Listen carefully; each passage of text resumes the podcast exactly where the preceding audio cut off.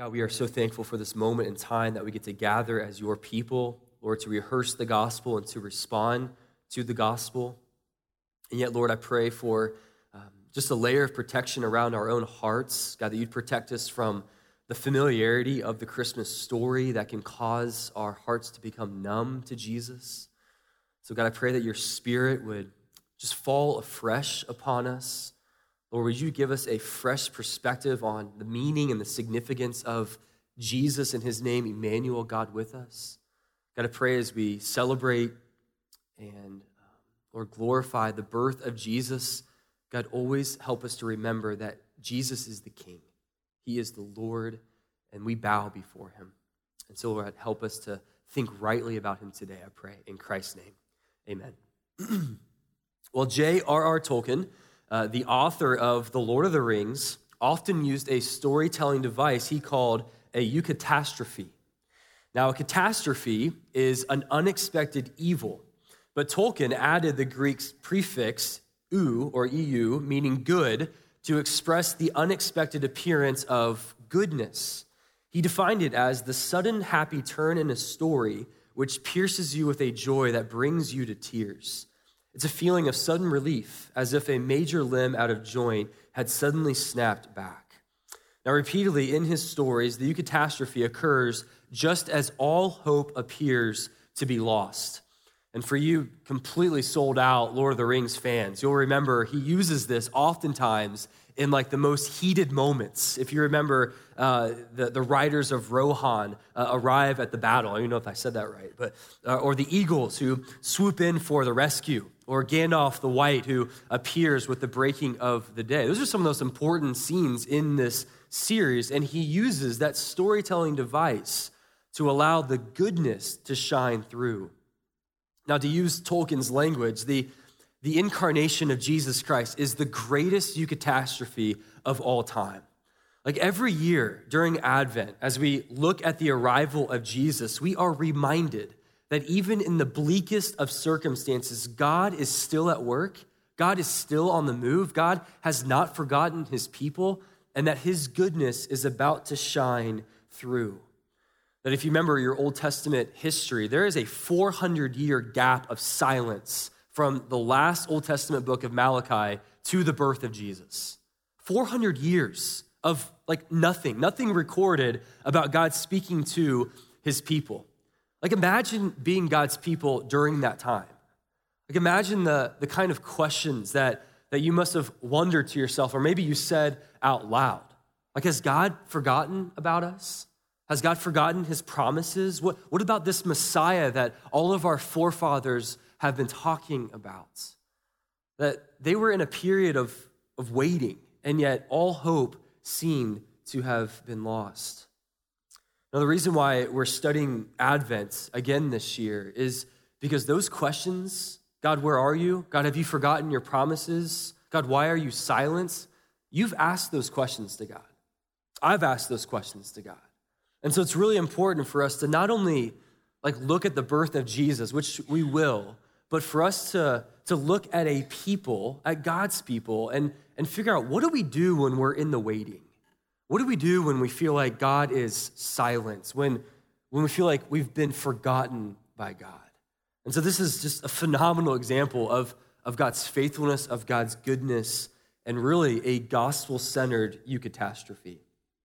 So, look, I don't know where the Christmas season finds you today. I don't know if you're in a season of life in which you're struggling to have hope.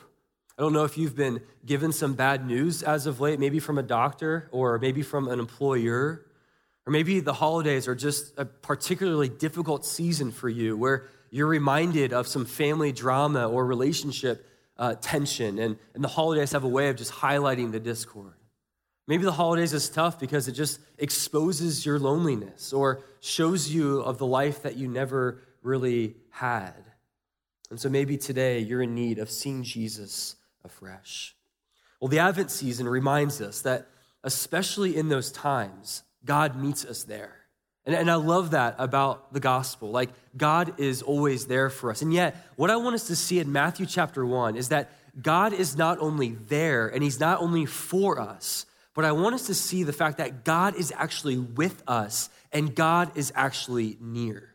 And in fact, that's what Emmanuel really means. That's the name that is given to Jesus, God with us. And so as we look at this name of Jesus given in Matthew 20 uh, Matthew chapter 1, I want us to look at three sections in our passage today. First, we're going to look at the dilemma that Joseph and Mary found themselves in that surrounds the birth of Jesus. And then secondly, we'll look at the solution to their dilemma with the help of an angel. And then thirdly, we'll look at this great promise that is binding this story together that explains the significance of the name given to Jesus, Emmanuel. Okay, now, first, a little bit of context. We're jumping into Matthew's gospel here. You need to know that throughout Matthew's account, he very quickly wants to establish Jesus as the king. That's a key theme in Matthew's unique perspective on the gospel. As he writes this, he wants to convince his audience that Jesus is the promised Messiah, that he is the King of Kings. In fact, throughout the Gospel of Matthew, he uses king or kingdom over 51 different times. This is why he spends the first 16 verses on the genealogy of Jesus. He's trying to connect Jesus to King David's lineage. Again, Jesus is the king. He wants his readers to know that everything in the Old Testament was actually pointing to this baby Jesus. Now, again, as we jump into Matthew's account, it is different than the other gospel writers' account. It's much different than Luke, for example. Luke highlights the birth of Jesus through Mary's vantage points. And here in Matthew, we get to see Joseph's vantage point on the birth of Jesus. Matthew doesn't record the encounter that Mary had with the angel, where God spoke to Mary through the angel about the birth of Jesus and how he's going to carry out his redemptive purposes and plan through the virgin birth. Matthew doesn't even include that. Matthew gets down to it and just says Mary became pregnant by activity by the Holy Spirit and goes on to tell us what Joseph did. Matthew doesn't include the fact that Mary spent three months with her cousin Elizabeth, the mother of John uh, the Baptist, and then returned to Joseph. And Matthew also does not include the fact that Mary had a firm conviction about God's plan, about God's promises through the birth of Jesus. But now she is faced with the prospect of telling Joseph. Imagine being Mary for a moment. Like, how do you how do you tell Joseph this? Like, where do you even begin? Like, when do you tell him? And and how will Joseph even receive this news? Will, will he believe her? And so let's jump into the dilemma here that we see Mary and Joseph in in verses 18 and 19. Now, as we move to verses 18 and 19, undoubtedly, Mary has told, Jesus, uh, has told Joseph about her encounter with an angel, as we can read in Luke's accounts. So Joseph full, uh, knows full well that Mary is pregnant and was impregnated by activity by the Holy Spirit, but Joseph now finds himself in a pickle. He's in a dilemma. And I don't want you to miss this. Like I know I know the Matthew story of Jesus is very well known, but notice the way that Matthew begins telling the story about the King of Kings. Like he begins with controversy. He begins with a dilemma. See, when you were betrothed to someone and that person was, was already pregnant, was impregnated by someone not you, that, that was cause for controversy and shaming and public humiliation. And one thing that we need to understand about a betrothal, this is different than, than our version of an engagement. This is much uh, more weighty here, that you could actually refer to uh, the person that you're in relationship with as husband and wife. And in order to break that off, you had to get a divorce. And in fact, you, you were betrothed. The, the woman would stay in her father's house for almost a year under her father's authority. And then after that period, would come and live with her husband and live in, in his home. And everybody in the community would know what was taking place as she did that. And so for Mary and Joseph, they're going through this process, and yet Mary is already pregnant. You see Joseph's dilemma here? So, verse 19 it tells us what Joseph's plan is to solve this dilemma. Joseph decides to be uh, somewhat gracious to Mary and thinks to himself, you know what, I can do this one of two ways. I can do this loudly and draw the attention to the fact that I'm not in the wrong here, or I can do this quietly because I'm a just man and because I'm a gracious man and divorce her quietly. He had every right to do that according to the Jewish law. But what you and I need to understand this morning is that Joseph's dilemma was not the fact that his wife may or may not have been unfaithful. His dilemma was not, how do I divorce her? But Joseph's dilemma here is, will he believe in what God told Mary about his redemptive purposes through the virgin birth? And if he believes that, will he stay true to Mary? See, that's his dilemma here. He's already been told about what God told Mary through the angel. He's already aware of that. What Joseph is wrestling with, what his dilemma is, is is it worth it to be obedient to God even when you receive social and cultural and public humiliation? Will he be obedient to the Lord when it costs him something, when it is unpopular? Now, he's right in the middle of this controversial dilemma. And this is, this is how Matthew begins. Now, why? Like, why would Matthew begin this way with this type of perspective? Well, it's because of Matthew's audience. His audience is predominantly Jewish. And if you've read any of the Gospels before, you know that the Jewish people are constantly trying to hijack the mission of Jesus away from the cross, and they're trying to get Jesus, the Messiah, to reinstitute a King David's kingdom over the Roman uh, Empire. They're wanting comfort and not the way of the cross. And so Matthew begins this way, puts and highlights Joseph's dilemma here because he wants his readers to know that this is what following Jesus is all about. That he's putting us, the readers, the, the people who are studying this today, in the shoes of Joseph here. And he wants us to ask us the same question of will we be obedient to God when it costs us something? Will we be faithful to the Lord even when it's unpopular, even if we experience some backlash from people around us? See, Joseph's dilemma is is your dilemma. It's my dilemma because we have to wrestle with this every day that we follow Jesus. And I love the way he begins this gospel. Like, he doesn't want us to read the whole thing and be enamored with Jesus, to see the beauty of Jesus and his great teachings and his miracles and his death on the cross and the resurrection, and to get to get through all of that and to conclude, yeah, Jesus was a nice guy. I, I'll follow him when it's convenient for, for me. I'll follow Jesus when, when it doesn't cost me anything or when it's culturally acceptable. He doesn't want us to conclude that. What Matthew wants us to conclude, and this is why he starts this way, is following Jesus demands that you're all in. Following Jesus means that you're willing to follow him no matter what other people say. And so this dilemma is our dilemma. Well, the story continues, and there's more development to what takes place here. Verse 18, we see Joseph finding himself in a dilemma. Verse 19, it seemed like he has a plan, that he's made up his mind. And yet, verse 20, we see that Joseph experiences an interruption.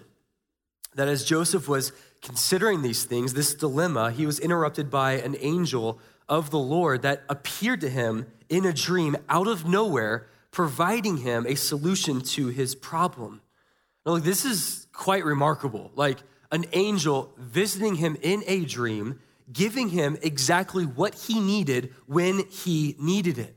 And Matthew doesn't focus on the description of the angel, but focuses on the message. And I want to point out just for a moment here notice that God's intervention is always on time. God, God's never late. He's never, he's never early with intervening in the lives of his people. He gives to us exactly what we need when we need it. Have you ever been there before? Have you ever experienced the, the intervention of God in your life? And maybe you were wrestling with a difficult decision. Maybe you needed some type of encouragement. Or maybe you were wrestling with, um, with temptation, and, and bam, God intervened, intervened in your life just at the right time and gave you exactly what you needed. See, sometimes we think that God's late, or, or God's ignoring us, or God's silent, or God has forgotten about us. Even for the people of God, this 400 year gap of silence, God, God, God didn't miss his timing. God was perfect and he was on time with intervening in Joseph's life, and he does that in our lives as well. Now, the angel does provide Joseph with the solution, and the angel does so by reassuring him that God is at work. And I believe that the solution is found in the second half of verse 20. It says, says this that Joseph, son of David, do not fear to take Mary as your wife, for that which is conceived in her is from the Holy Spirit. She will bear a son, and you shall call his name Jesus, for he will save his people from their sins. Look, these are the words that changed Joseph from verse 19, divorcing her quietly, to sticking by her side and believing what God had said. Now, what was it? What, what did the angel do here to help uh, change things for Joseph? Well, two things that the angel highlights that I want to talk about briefly. Number one, the angel talks about the agent of conception being the Holy Spirit. And number two, the angel states the purpose of Jesus' life. Okay, so first, the angel says, Don't fear because Mary has been conceived through activity of the Holy Spirit. Now, if you're in a dilemma and you're wrestling with a decision to make, the average person, when they're told about some type of supernatural event, or, or like the virgin birth here, that's not going to reassure you. Like you're probably gonna have more questions than answers. And yet that might be true, but for Joseph here, this isn't the first time that he's hearing about this. This isn't the first time that he's hearing about the virgin birth. Like Mary has already told Joseph about what God told her through the angel. And so, what is the angel doing here? Well, the angel is not providing new information for Joseph to combat his fear. What the angel is doing is the angel is applying the truth that has already been said about God in order to ease his fear and to engage in spiritual warfare. See, when you think about the virgin birth in this account, don't just think supernatural events. Think weapon in spiritual warfare against the sin of fear and anxiety. See, it says that Joseph was, was overcome with fear. He's, he's wrestling here. Like that, that's a spiritual battle. Like to be filled with fear and anxiety and worry, whether culture says this or not, that's not a Christian thing to do. Like we wage war against that. Like to say that, man, I've got anxiety or I've got fear, and to not battle against that, that's not being a Christian. And so, what the angel is doing here, the angel is showing us what we are to do with the truth about God and how do we apply that to our fear. See, the angel is telling Joseph, like, look, I know this is bizarre. Like, I know this is crazy. Like, the virgin birth. I mean, have you ever, have you ever explained the, the virgin birth to somebody? Like if you're sharing the gospel uh, around the Christmas season and, and you get to the, the point in the, in the gospel presentation about the virgin birth, have you ever said to yourself, like in your mind, like, man, this is crazy? like, this is nuts. Like, virgin birth? Like, do you even have a category for that? And yet, the angel here uses that piece of truth, as bizarre as that is, and scripture's filled with all kinds of truth that's, that's not logical in order to help Joseph overcome his fear. See, the angel is saying, Look, God's at work. There's something bigger than, than public humiliation, social humiliation. And this is a great example of what you and I are to do to battle our own fear, our own anxiety with the truth about God. It doesn't make it any less easy. Okay, don't, don't hear me say that. I'm not trying to simplify fear and worry and anxiety. Those are beasts to battle. But this does make it right that your feelings are real. They just cannot be authoritative, especially in the arena of fear. And yet, what are we to do with the virgin birth? Okay? Now, a safe place, I've just said, as your pastor, this is a little crazy, okay? But, but what do we do with, with the virgin birth here? Like, how are we to make sense of it as it relates to the significance of the gospel? Like, if you're reading Matthew's account here, we're not even 20 verses into this thing, and he drops this bomb on us about the virgin birth. Like, do we treat the virgin birth as some sort of, uh, uh, of storage that we put in our attic and we never talk about it? We know it's there, but we never whip it out and actually go through it. Is this random color commentary that Matthew is providing, or is this an important doctrine for us as Protestant evangelicals? Well, I just want to spend the next couple of minutes giving us five reasons why the virgin birth is important for us. Because this is what will happen throughout the course of your life. If you follow Jesus, this is what will happen. if you are faithful in sharing the gospel with people, especially during the Christmas season, which I encourage you to do, you will get this question asked to you Do you really believe in the virgin birth? I mean, seriously, like, do you believe the virgin birth? Like, and over the next couple of weeks, as you share the gospel, invite people to church, whether it's coworker, family, friend, or, or whoever it is, like you might get asked this question, and I want you to respond with more than just saying, Yeah, I believe it because the Bible says so. And look, that's that's good. That's that's a fine answer to say. Like that's satisfactory. But there's more to it that can bolster your position as you talk about the beauty of Jesus that can shine a light on the gospel and not just on your position believing what the Bible says. So, five reasons, and I'm getting a lot of this from John Frame, who is an incredible theologian. And if you're looking for a nice stocking stuffer for Christmas, I highly recommend his theology book, The Doctrine of God. Uh, hint, hint to my wife Lindsay here, uh, if she's listening. Um, it's a very dense book, um, and, and, you're not, probably not going to get through it in a couple of weeks. It might take you a couple of months, but uh, I commend it to you. So, with that, here we go. Number one, the doctrine of Scripture. I'll run through these briefly here. The virgin birth matters because of the doctrine of Scripture. Now, what I mean by this is if Scripture errs here with the virgin birth, then why should we trust its claims on anything else that it talks about, especially supernatural events like the resurrection?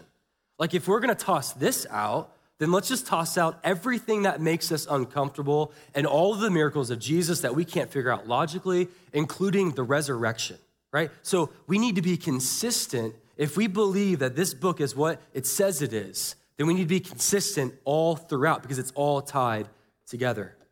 Number two, second reason is the deity of Christ.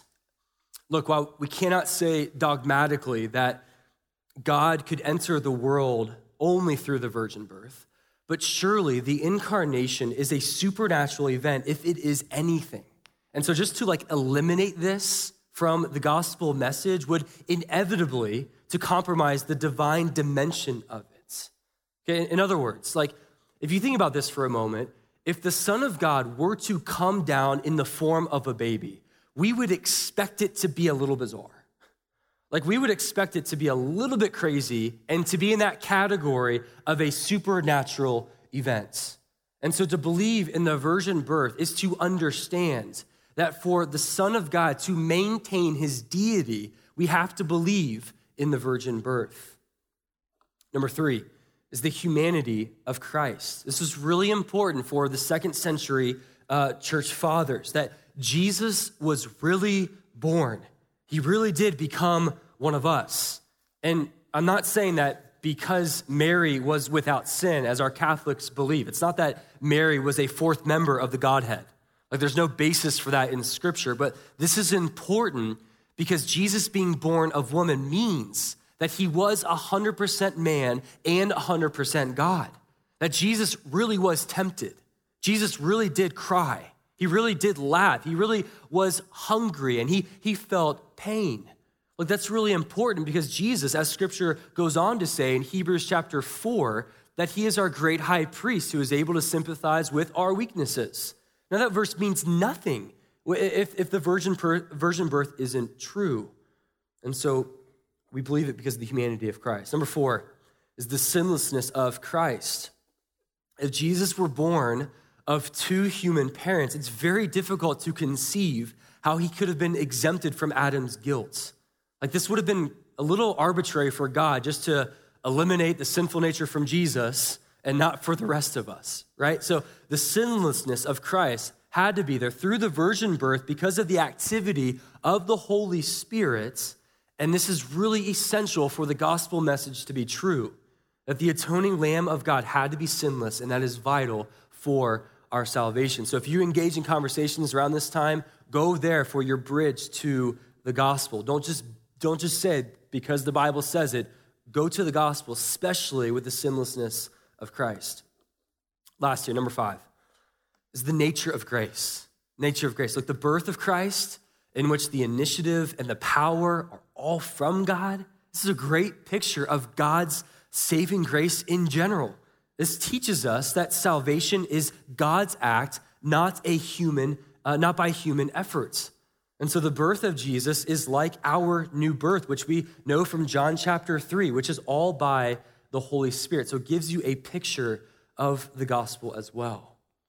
then John Frame also includes this. He talks about uh, whether belief in the virgin birth is actually necessary. And he says this He says, It is possible to be saved without believing it. Saved people aren't perfect people. But to reject the virgin birth is to reject God's word, and disobedience is always serious. Further, disbelief in the virgin birth may lead to compromise in those other areas of doctrine with which it is vitally connected. So, look, the, the virgin birth is critically important for these reasons, and, and there are more out there. But the one that, that is so important is the virgin birth makes it possible for the uniting of Jesus being fully divine and fully human. And so I hope this is helpful for you as you engage in conversations, not to whip out these five arguments without love and grace and then walk away, but to engage in conversation in the, in the realm of apologetics, if you want to call it this, but never forget to highlight the beauty of Jesus. Like, that's what's going to draw people to Jesus, not your arguments. Okay, enough there. Let's move on. So, not only does the angel emphasize the agent of conception here, but notice the angel also talks about the purpose of Jesus' life. Again, really important to convince Joseph to overcome his fear and obey the Lord. Verse 21, we see that Jesus was born in order to save his people from their sins. Here we learn the mission of God behind this miraculous birth that God will, will use this baby to save his people from the transgressions that separate them from God. That everything that is foreshadowed in the Old Testament will be fulfilled in Jesus. That this helped Joseph kind of understand and, and change the perspective a little bit more here. This is a good reminder for us. God's mission is to save his people from the real foe in life. And so, underneath all conflicts, at the core of all crimes and injustices, beneath all racism and, and sexual abuse, the cause of all death is the ultimate enemy, which is sin.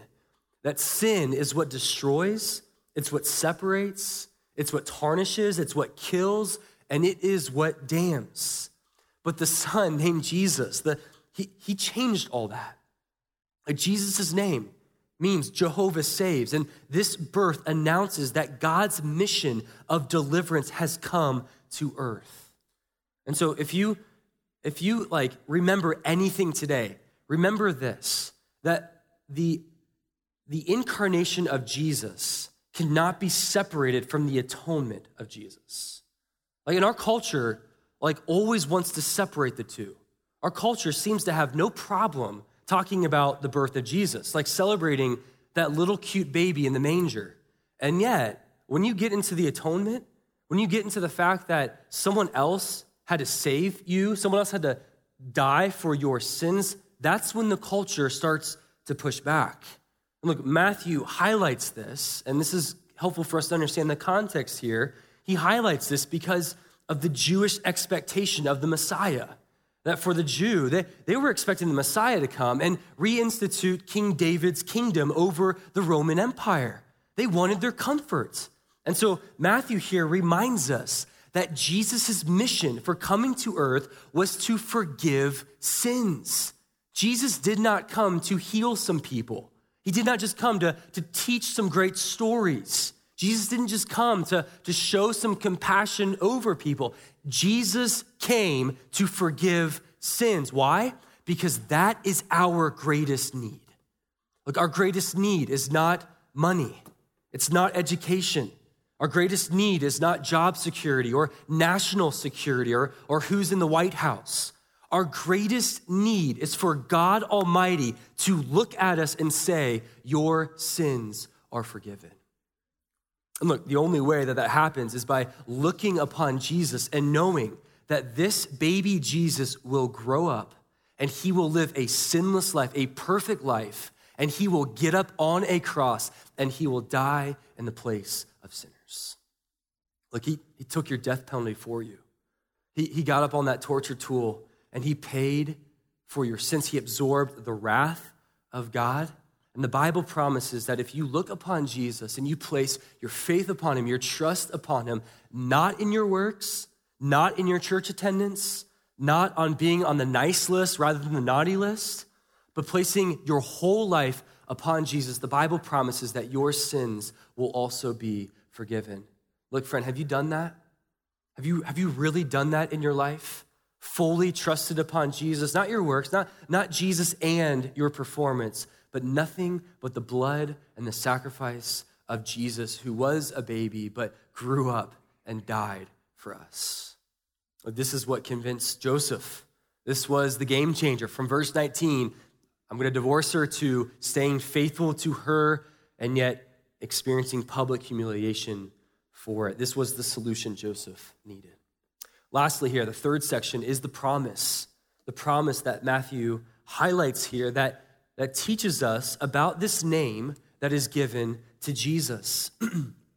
Verses 20, uh, 22 and 23 says this that all this took place to fulfill what the Lord had spoken by the prophet. Behold, the virgin shall conceive and bear a son, and they shall call his name Emmanuel, which means God with us.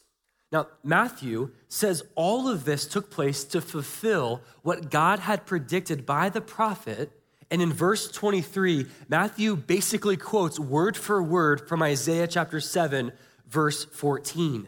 Again, Matthew wants his readers to be convinced that Jesus is the promised Messiah predicted in the Old Testament.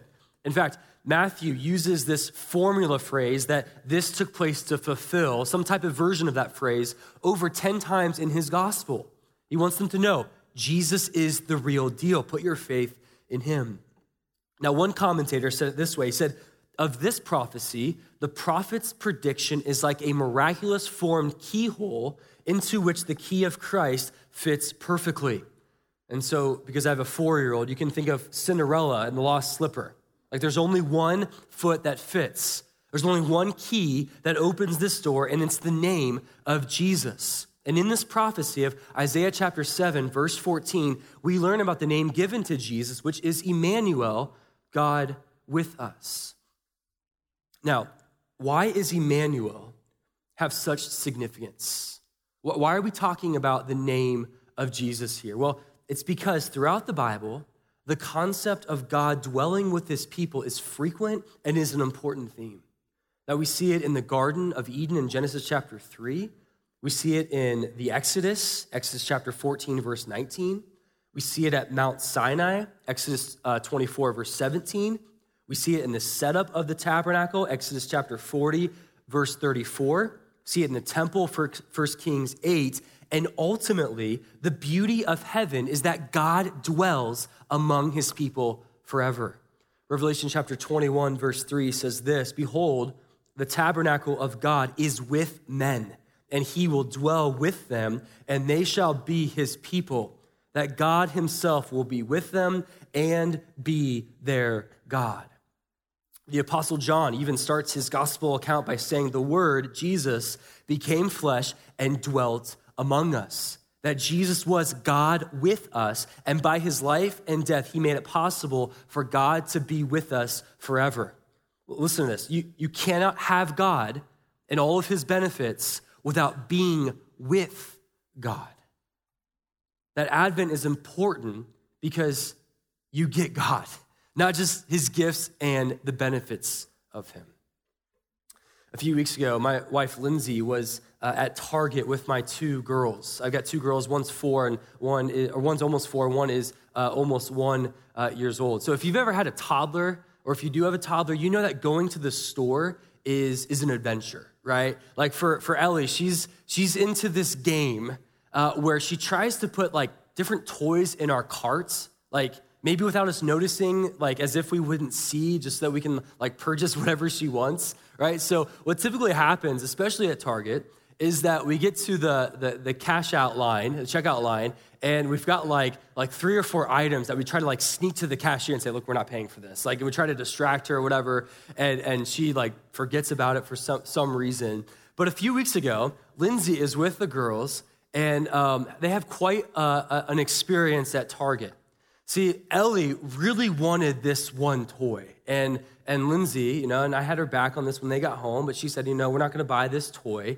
And Ellie loses her mind, like just gets upset, starts crying.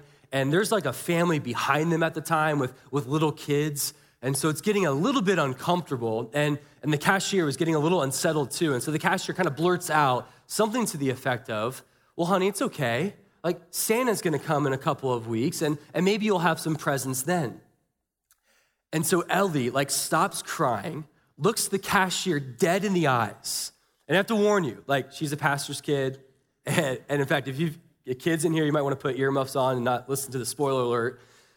But Ellie looks at her, or looks at the cashier and says, Santa's not even real. and it's just, it's a classic Ellie situation, like really high highs with her and you know, low lows at times. But what happened in that moment is the mom who was behind Lindsay shoots Lindsay a look like, what kind of parent are you? Like, telling your four-year-old that Santa is not real? Like, and like she's like concerned that her kids, you know, heard what, you know, Ellie's bold claim of, of truth. You know, I mean, it's, it is true. I mean, come on. Like, I know I'm a pastor, but uh, so here's my point. That was a really fun experience for Lindsay. She took one for the team, but here's my point. Like, Ellie may or may not be convinced about the, the existence of Santa. Like, at this point, she doesn't believe that Santa is real, but Ellie loves all of the benefits that Santa brings her. like, like she loves the Christmas lights. She loves the movies about Santa. She loves the, the cookies and the gingerbread houses and, and all that stuff. Like she's into that as long as Santa is like over here.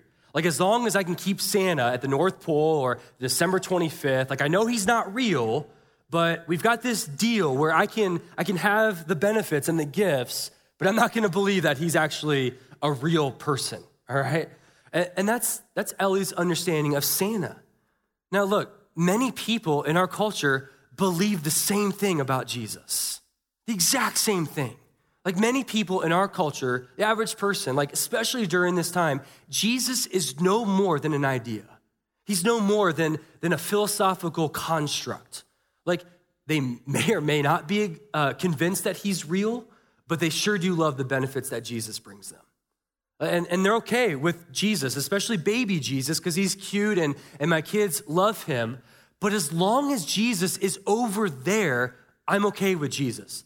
I don't want Jesus right in front of me. I don't, I don't want Jesus Emmanueling me, of God being with me. No, no, no. Jesus is over there, and that's where I like him. Look, that's kind of the mindset of the Jewish people that Matthew was writing to. Like the Jewish understanding of God especially in the old covenant, is that God's not near you. God's not with you. God, God's over there. there. There was so much red tape through the old covenant regulations. You couldn't get near to God unless you were the high priest. And so Matthew is like dropping this, this theological bomb on them, saying, look, God is with us. And that mindset assaults that line of reasoning that you can have the benefits of God without God being near. And you just can't. You can't have the, the Ellie mindset of Santa Claus as it relates to Jesus, that the benefits of Jesus, his grace, his love, his salvation, his presence, only come when he is near you, ruling your life. At the advent of Jesus Christ is what sets apart Christianity from all of the other religions. That through Emmanuel, there is a new way of relating to God. It's not God over us, it's not just God for us, it's God with us. And so the beauty of Advent is rather than stumbling in the darkness between all kinds of these different forms of relating to God that invoke fear and control and exhaustion and, and even uncertainty, through Jesus, Jesus like turns on the lights and gives us a new way of how we how we need to relate to God. And it is with God because Emmanuel.